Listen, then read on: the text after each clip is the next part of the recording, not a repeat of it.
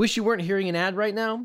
Want to get the next episode even sooner? Well, after the show, head to watchnebula.com/LegalEagleRadio. You'll get access to our original podcast ad-free, plus exclusive originals and experimental shows from your favorite educational-ish creators. And best of all, you're helping us to make even more amazing content. Just go to watchnebula.com/LegalEagleRadio. It really helps us out. In the waning days of the Trump presidency, people are wondering if President Trump is going to exercise the pardon power to pardon himself and his family. Well, yeah, probably. Good night, everyone. Oh, you want to know if there are any limits on the presidential pardon power, or if there's anything that can be done to stop the president using the pardon power for himself and potentially co-conspirators. Well, the US Constitution gives the president the power to grant reprieves and pardons for offenses against the United States, except in cases of impeachment. Even pardon a turkey. Drumstick, you are hereby pardoned. But could President Trump pardon this turkey? Could he pardon his family and potential co-conspirators? Could he step down and have President Mike Pence pardon him before he leaves office?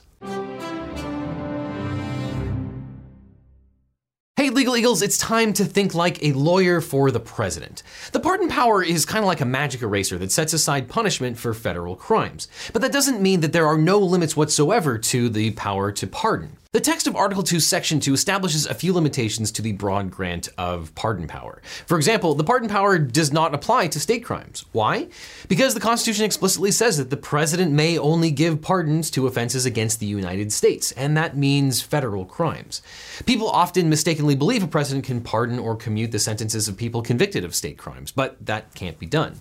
People with state convictions have to look to their governors for reprieve.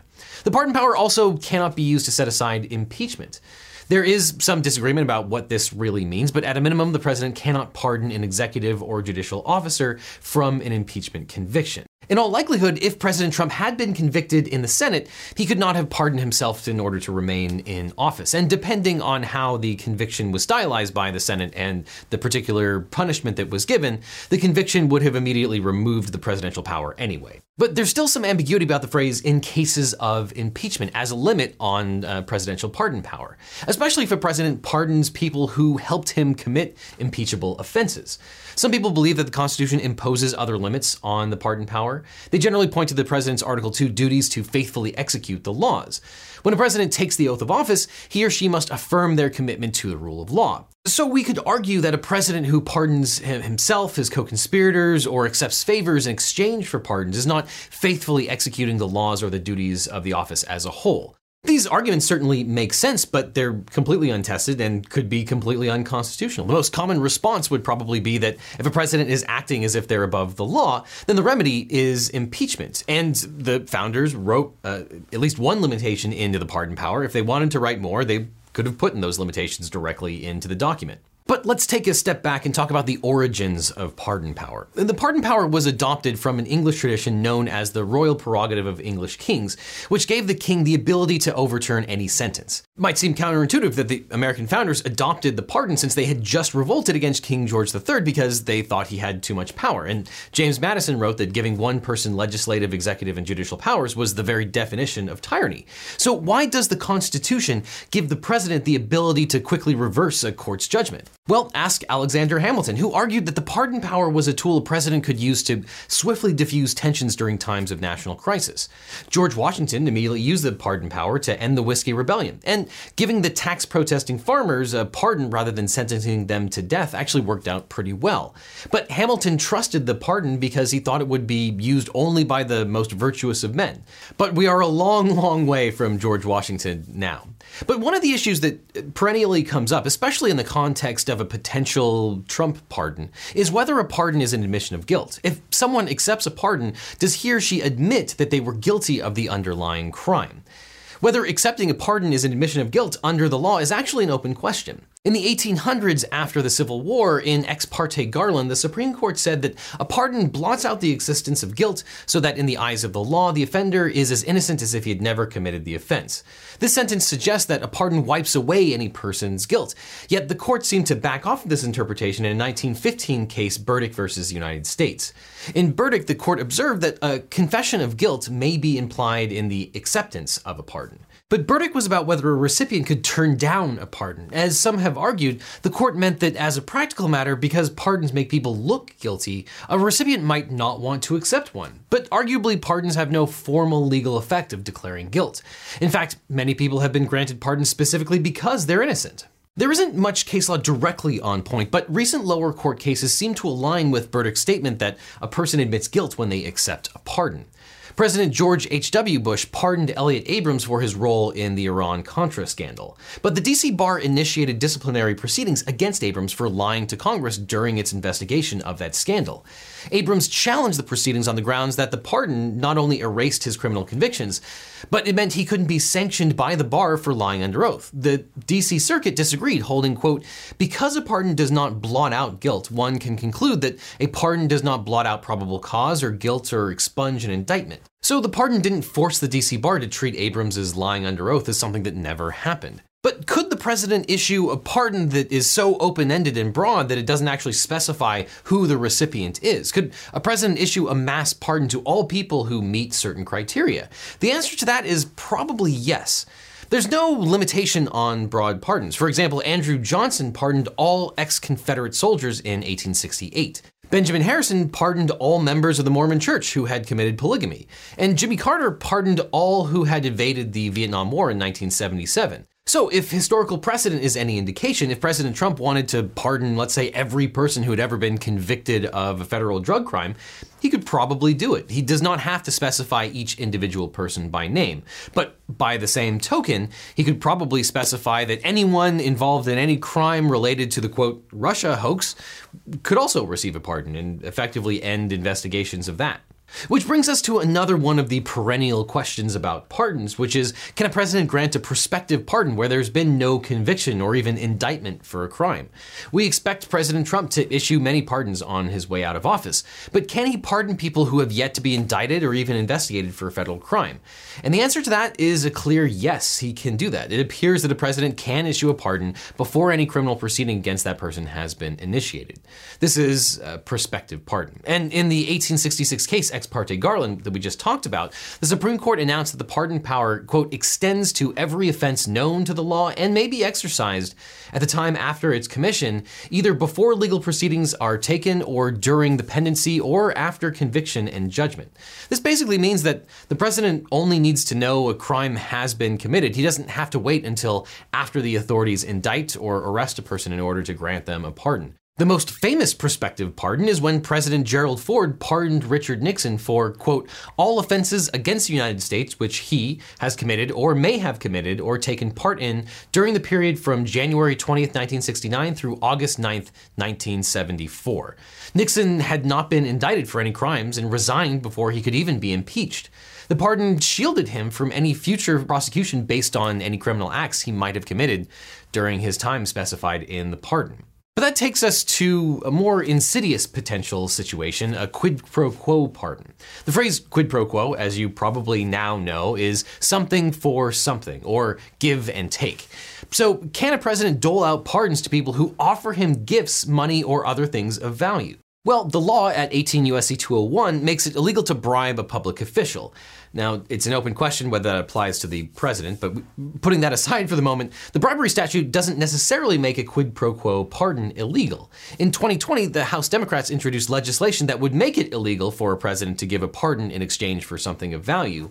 The same proposed legislation also made it illegal for a president to pardon himself, although it's sort of an open question whether this law itself would be constitutional. The Congress can't pass a law that conflicts with the Constitution itself. Interestingly, Bill Barr, yes, that Bill Barr, is on record as saying that a president who sells a pardon is guilty of a crime, a quid pro quo crime. Do you believe a president could lawfully issue a pardon in exchange for the recipient's promise to not incriminate him? No, that would be a crime.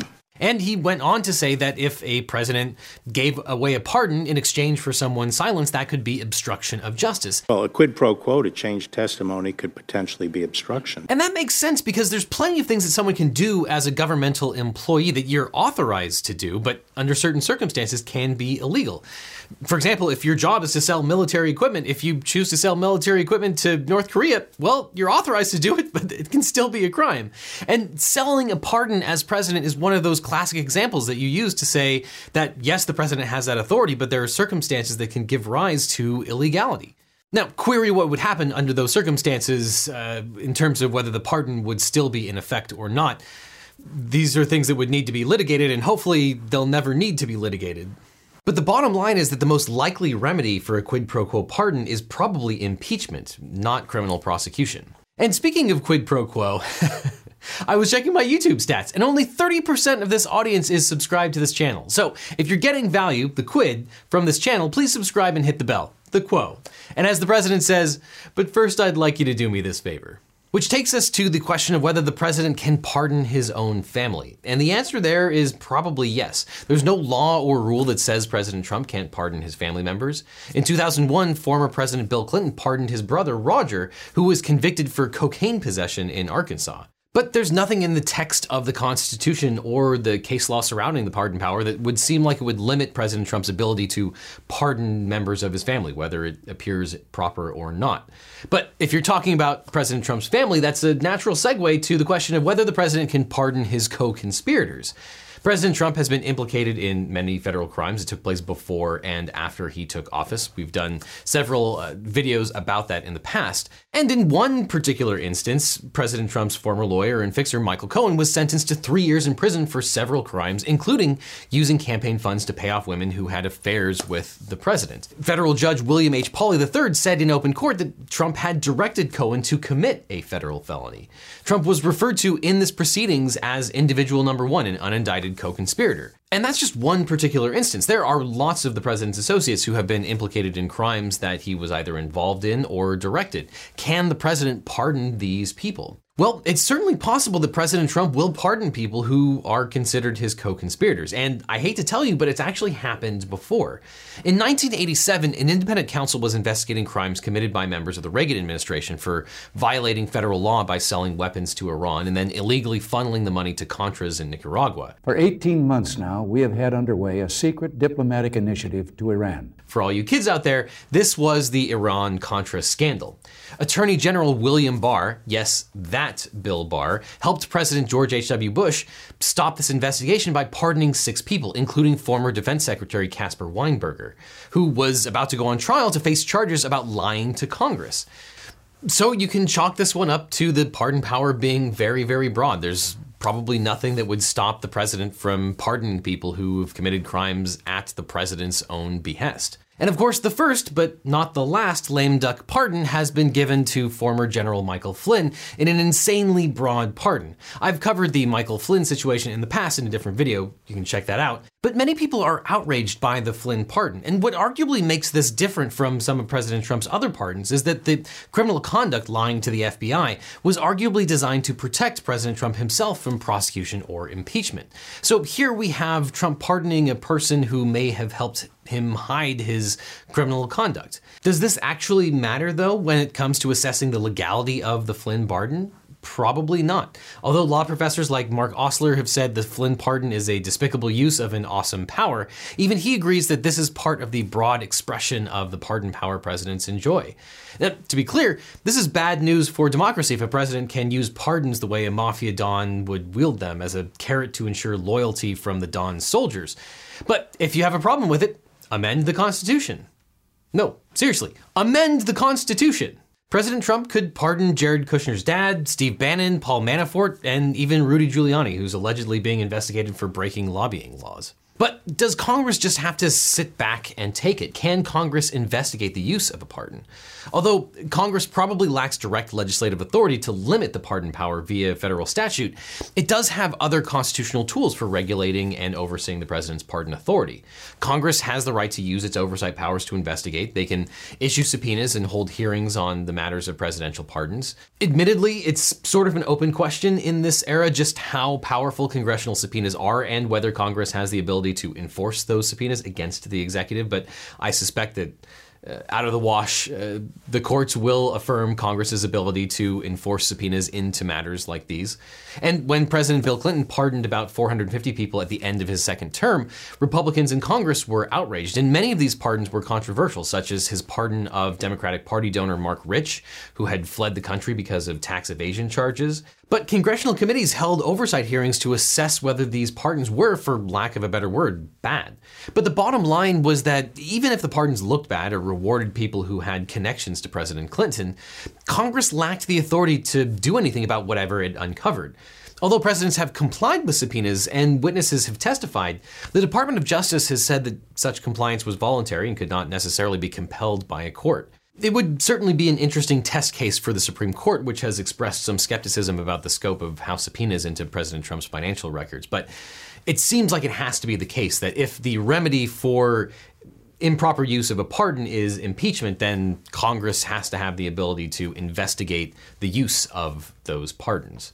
But that takes us to the penultimate issue with respect to pardons, which is what would happen if President Trump stepped down and allowed Mike Pence to pardon him? Many people wonder if Donald Trump could resign at 11:59 a.m. on January the 20th, making Mike Pence the president for just a few minutes, just long enough to pardon President Trump. Yes, this is a scenario that led to Gerald Ford's pardon of Richard Nixon. For years, people have claimed that Nixon and Ford made a deal, that Nixon would resign if Ford agreed to pardon him. This sounds like a sleazy deal, but there doesn't seem to be any evidence of wrongdoing or shady dealing by Ford. But at the end of the day, Trump could effectively do the same thing. Instead of leaving office 2 years before his term is up, as Richard Nixon did, Trump could effectively step down with just a few minutes left in his presidency, turn it over to Mike Pence, and ask for a pardon from President Mike Pence. Of course, President Trump has already stated that he could pardon himself, so he doesn't actually need to do that. But the question is, can the president actually pardon himself? President Trump certainly thinks he has that power. He said on more than one occasion, "I have the absolute right to pardon myself." But it's an open question because obviously no one has ever done this before, so it's uncharted territory. And as with most things with constitutional law, first we look to the text of the Constitution. And as we've discussed, the Constitution gives the president the power to grant reprieves and pardon for offenses against the United States, except in cases of impeachment. So at first blush, it doesn't contain a limitation that says, unless you are the president of the United States. But that's not necessarily the end of the question. In particular because I think a lot of people consider the idea of a president pardoning him or herself to be so odious. Another prudential argument is that if the president could pardon himself, he would forever be above the law. Many believe that a sitting president cannot be indicted. If the president could pardon himself before he leaves office, he'd be immune from all federal crimes while in office and then forever when he leaves. And in at least one part of the Constitution, the framers clearly intended criminal penalties after office. Article 1, Section 3 declares judgment in cases of impeachment shall not extend further than to removal from office and disqualification to hold and enjoy any office of honor, trust, or profit under the United States. But the party convicted shall nevertheless be liable and subject to indictment, trial, judgment, and punishment according to law. Many argue that the Constitution says that the Congress may not impose criminal penalties on a president, but the president is still nonetheless subject to federal criminal prosecution through ordinary courts. And allowing a self-pardon would eviscerate that clause of the Constitution. And one of the canons of construction, the rule against surplusage, would lend credence to the idea that a self-dealing pardon is void. Other strict textualists argue that the plain meaning of the pardon clause doesn't actually allow for a self-dealing pardon, specifically because of the word grant as it's used in that clause. The Constitution says the president shall have power to grant reprieves and pardons for offenses against the United States. The grant of a pardon implies the transferring of one thing to another. The Constitution uses the word grant 5 other times, always in the context of one person or body granting something to another person or body. For example, Article 1 says the legislative power herein granted vested shall be vested in the Congress of the United States. Here, the people of the United States are granting Congress the right to make laws. Also, Article 1 says Congress may grant letters of marque and reprisal. This means Congress can give private ships the right to start wars against ships of other nations. This was an important grant of power back in the day since it protected private vessels against accusations of piracy. Notice again that Congress is transferring a thing, letters of marque and reprisal, to another entity. It seems to imply two people, or at least a separate grantor and grantee. Kind of like a kidney donor. You can have the power to give a kidney, but you can't give it to yourself. Legally speaking, that's not a good idea. But I'm skeptical of this argument. For one, regular people and lawyers do use grant in a reflexive way. For example, in property law, a person might grant him or herself an easement or a life estate. A life estate is a property that an individual owns only through the duration of their lifetime. You don't see life estates all that often, but I assure you they do exist, and law students hate them because they make property law really complicated and annoying. But the point is, you can grant yourself a life estate, so it's not clear which way this argument would go.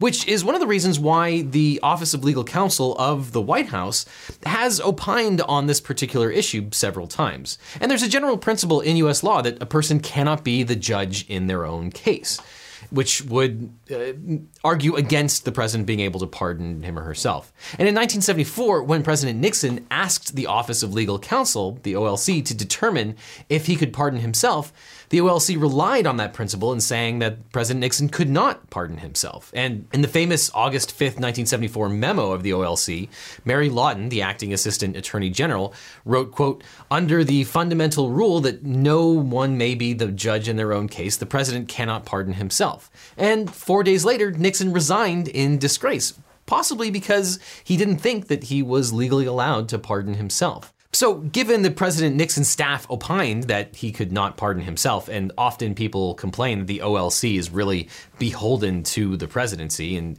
aren't really giving objective opinions, and even Nixon himself would not go so far to issue a self-pardon, that's potentially persuasive authority that the president doesn't have the power to self-pardon. And there is some authority from the Supreme Court that's persuasive because the Supreme Court hasn't ruled on this precise issue of the president pardoning himself. So it's not dispositive, but it might help in this analysis. There's really only one Supreme Court case that's on point, and that is the Ex parte Garland case from 1866, which we've talked about now twice in this same video because there aren't that many cases. And the Ex parte Garland case concerned Congress's ability to exclude members of the Confederacy from practicing federal law after the Civil War, and whether the president could pardon a Confederate soldier. Again, going back to the idea of whether the pardon expunges everything or whether there's some remaining residue from the prior crimes that have been committed. And the Supreme Court held 5-4 that the president could pardon the Confederate senator, but more importantly, the court held unanimously that the Supreme Court has the authority to interpret the scope of the pardon power. And like the bedrock Supreme Court case of Marbury versus Madison, Ex parte Garland is probably less important for the actual outcome of the case than for the principle that the Supreme Court has the overview authority to interpret the Constitution in this case and make a decision one way or the other about the president's pardon power. So this probably means that if President Trump tried to pardon himself, he could do it in the first instance. He might be able to file the paperwork for himself, but under Supreme Court case law, the Supreme Court has the power to review that pardon. And it's possible that the Supreme Court could review the case and actually nullify the president's self-pardon on the grounds that the president cannot be the judge in his own case, or that the impeachment exception applies, which prevents the president's pardon from going into effect. But the Ex parte Garland case was 150 years ago, so there's no telling that the current Supreme Court is actually even going to take up the case. But the way that you would test it is if a certain president pardoned himself, and then a new president, whether a prosecutor or the attorney general himself, decided to indict and move forward with charging that president with a crime, well, that former president would then be able to challenge the prosecution on the grounds that he had received and granted his own pardon. And that would certainly go all the way up to the Supreme Court, almost guaranteed. It's possible that if a case did make its way up to the Supreme Court and query who even has standing to bring this challenge to the president's self-pardon, that the court would look at it and say, look, this is a political question. We've seen the modern Supreme Court punt on a lot of questions, claiming this is a political question left for the legislative and executive branches and the separation of powers, and that there's a remedy in the Constitution that the president can be impeached and removed, even up to the last day in office. So if people find his behavior so odious, they can impeach him and remove him from office. And that is the political resolution to all of these things. So there's no telling what a Supreme Court would do, whether they would follow the guidance of the OLC, which is not binding precedent, or whether they would allow the self-pardon to stand. Oh, and one last thing. I know right now you're probably fumbling with your phone trying to find the next podcast to listen to, but you can't because this is an ad. But it doesn't have to be that way. Instead, you can go to watchnebula.com/LegalEagleRadio. You can get access to all of our original podcasts ad-free, plus exclusive originals and experimental shows from your favorite educational-ish creators. And best of all, you're helping to support us make even more amazing content. So before you go, check out watchnebula.com/LegalEagleRadio to support this channel and this podcast directly.